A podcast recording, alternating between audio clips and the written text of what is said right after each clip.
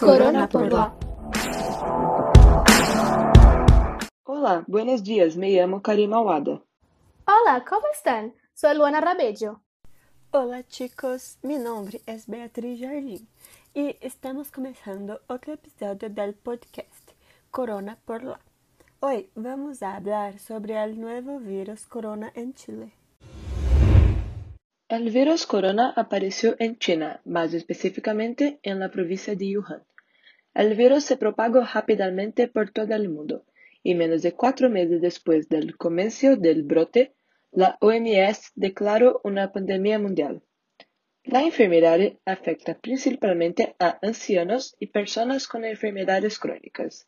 Por lo tanto, sus síntomas principales son dificultad para respirar, tos seca y fiebre. En Chile ahora hay 40.059 casos confirmados, 20.165 personas recuperadas y 478 muertes de coronavirus. Es mismo preocupante. Santiago estaba en estado de emergencia con toque de queda a partir de las 10 p.m., hora local. Desde mediados de marzo, con escuelas, universidades y fronteras cerradas, así como la mayoría de las empresas no básicas. Después de todo, los casos se habían estabilizado alrededor de 500 por día a fines de abril y las autoridades ya estaban hablando de superar el pico de contagio y volver a la normalidad. Pero desde principios de mayo, el país ha registrado un aumento significativo. Con eso, Santiago se unió a un total aislamiento, o CIRE. La mayor preocupación es la crisis en relación con la disponibilidad de respiradores, que es escasa. Esto preocupa mucho a los expertos en salud, porque a pesar del sistema de salud está haciendo el trabajo hasta ahora, el país no ha enfrentado el pico de la pandemia.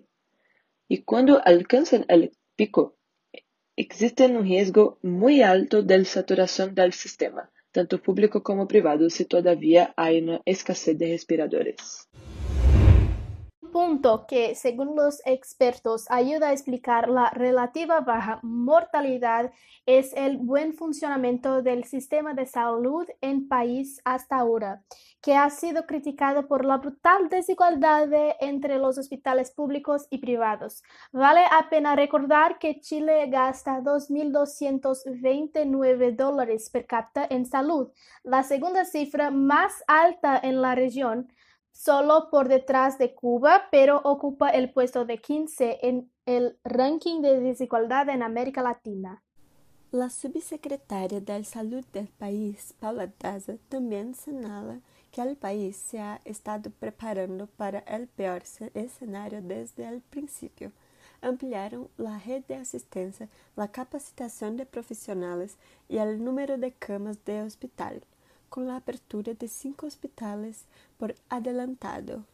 El primer caso de COVID-19 se registró el 3 de marzo de 2020, expandiéndose a otros mil casos al fines de marzo. El 15 de marzo, todas las clases escolares y universitarias se suspendieron. Al día siguiente, 16, Chile cerró todas sus fronteras. En eso tenían 156 casos, pero no muertes.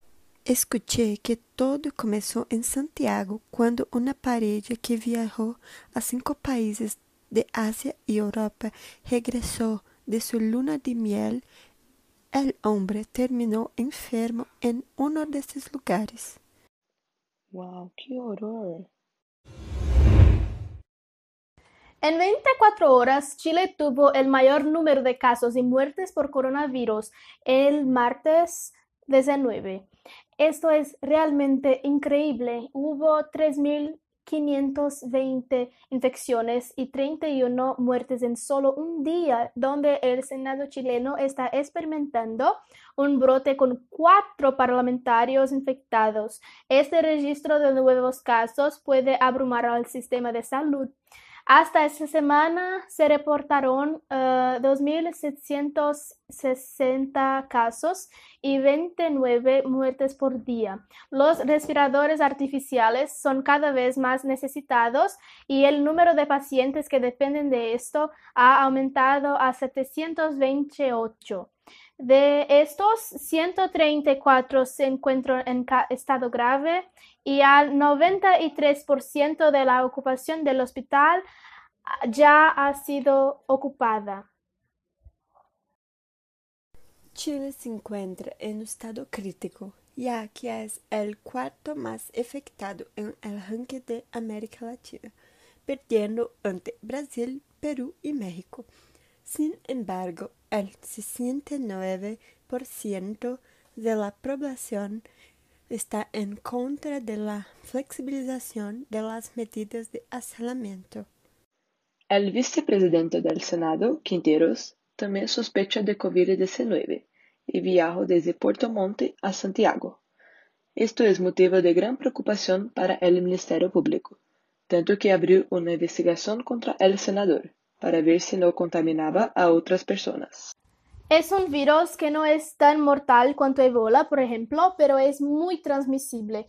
Tenemos que tomar muy cuidado con esto y prevernos. Entonces, eh, tenemos que lavar las manos, evitar aglomeraciones, usar máscaras correctamente y tomar todas las precauciones posibles. ¿Qué ustedes hacen para evitarlo? Para evitar el virus, no me voy de la casa. Tengo asma y por eso estoy en el grupo de riesgo. Entonces debo tener mucho cuidado. Creo que no estaba tomando el virus corona tan en serio hasta el día que cancelaron un evento a que iba y solo dos días después sospeché del virus. Entonces entré en cuarentena total, dejando solo en extrema necesidad. Pero, de todos modos, no todos siguen la cuarentena correcta como mi madre, que insiste en salir todo el tiempo, incluso hacen una cita para ir al salón de belleza. Cuando comencé a escuchar más sobre el virus corona, empecé a asustarme un poco y no quería tocar en nada, nada en absoluto. No abracé a nadie, no caminé sin zapatos, etc. Mis padres son médicos, por lo que siempre tienen que estar al día con el virus. Mi padre trabaja con bases de datos, por lo que siempre tiene una gran lista de personas infectadas y o sospechosas y me doy eh, cuenta de cómo la situación realmente está empeorando. Y es por eso por lo que debemos ser lo más cuidadosos posible. Por lo tanto, quédese en casa, lavase las manos, limpie todo lo que sale y solo salga en situaciones extremas. Así que amigos, aquí está la cosa. Tan tentador como es salir de la casa, no te vayas. Piense en tu abuela, abuelo, en un primo suyo que tiene asma, bronquitis o cualquier problema de salud. Ni siquiera tiene que ser tu pariente. Piensa en los demás como un todo. Imagina que pierdes a un ser querido porque una persona joven no siguió las instrucciones correctamente y lo infectó. Piensa bien antes de cualquier acto. Puede estar infectado, pero probablemente si no tiene ningún problema de salud, no experimentará los síntomas tanto. Pero alguien más puede sentir los síntomas ya sea porque son ancianos o tienen un problema respiratorio. En resumen, piense en el otro. Esto es más de lo necesario en este momento. Eso es todo. Espero que hayan disfrutado el podcast y entiendo que estamos pasando por una situación realmente grave y que tenemos mucho cuidado.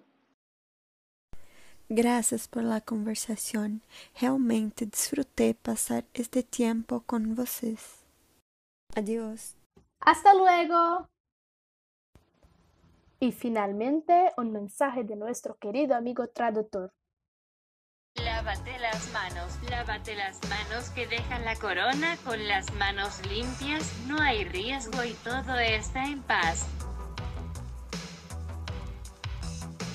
Lávate las manos, lávate las manos que dejan la corona con las manos limpias, no hay riesgo y todo está en paz.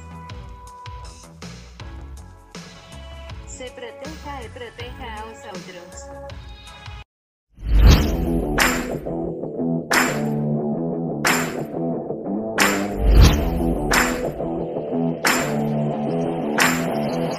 Corona por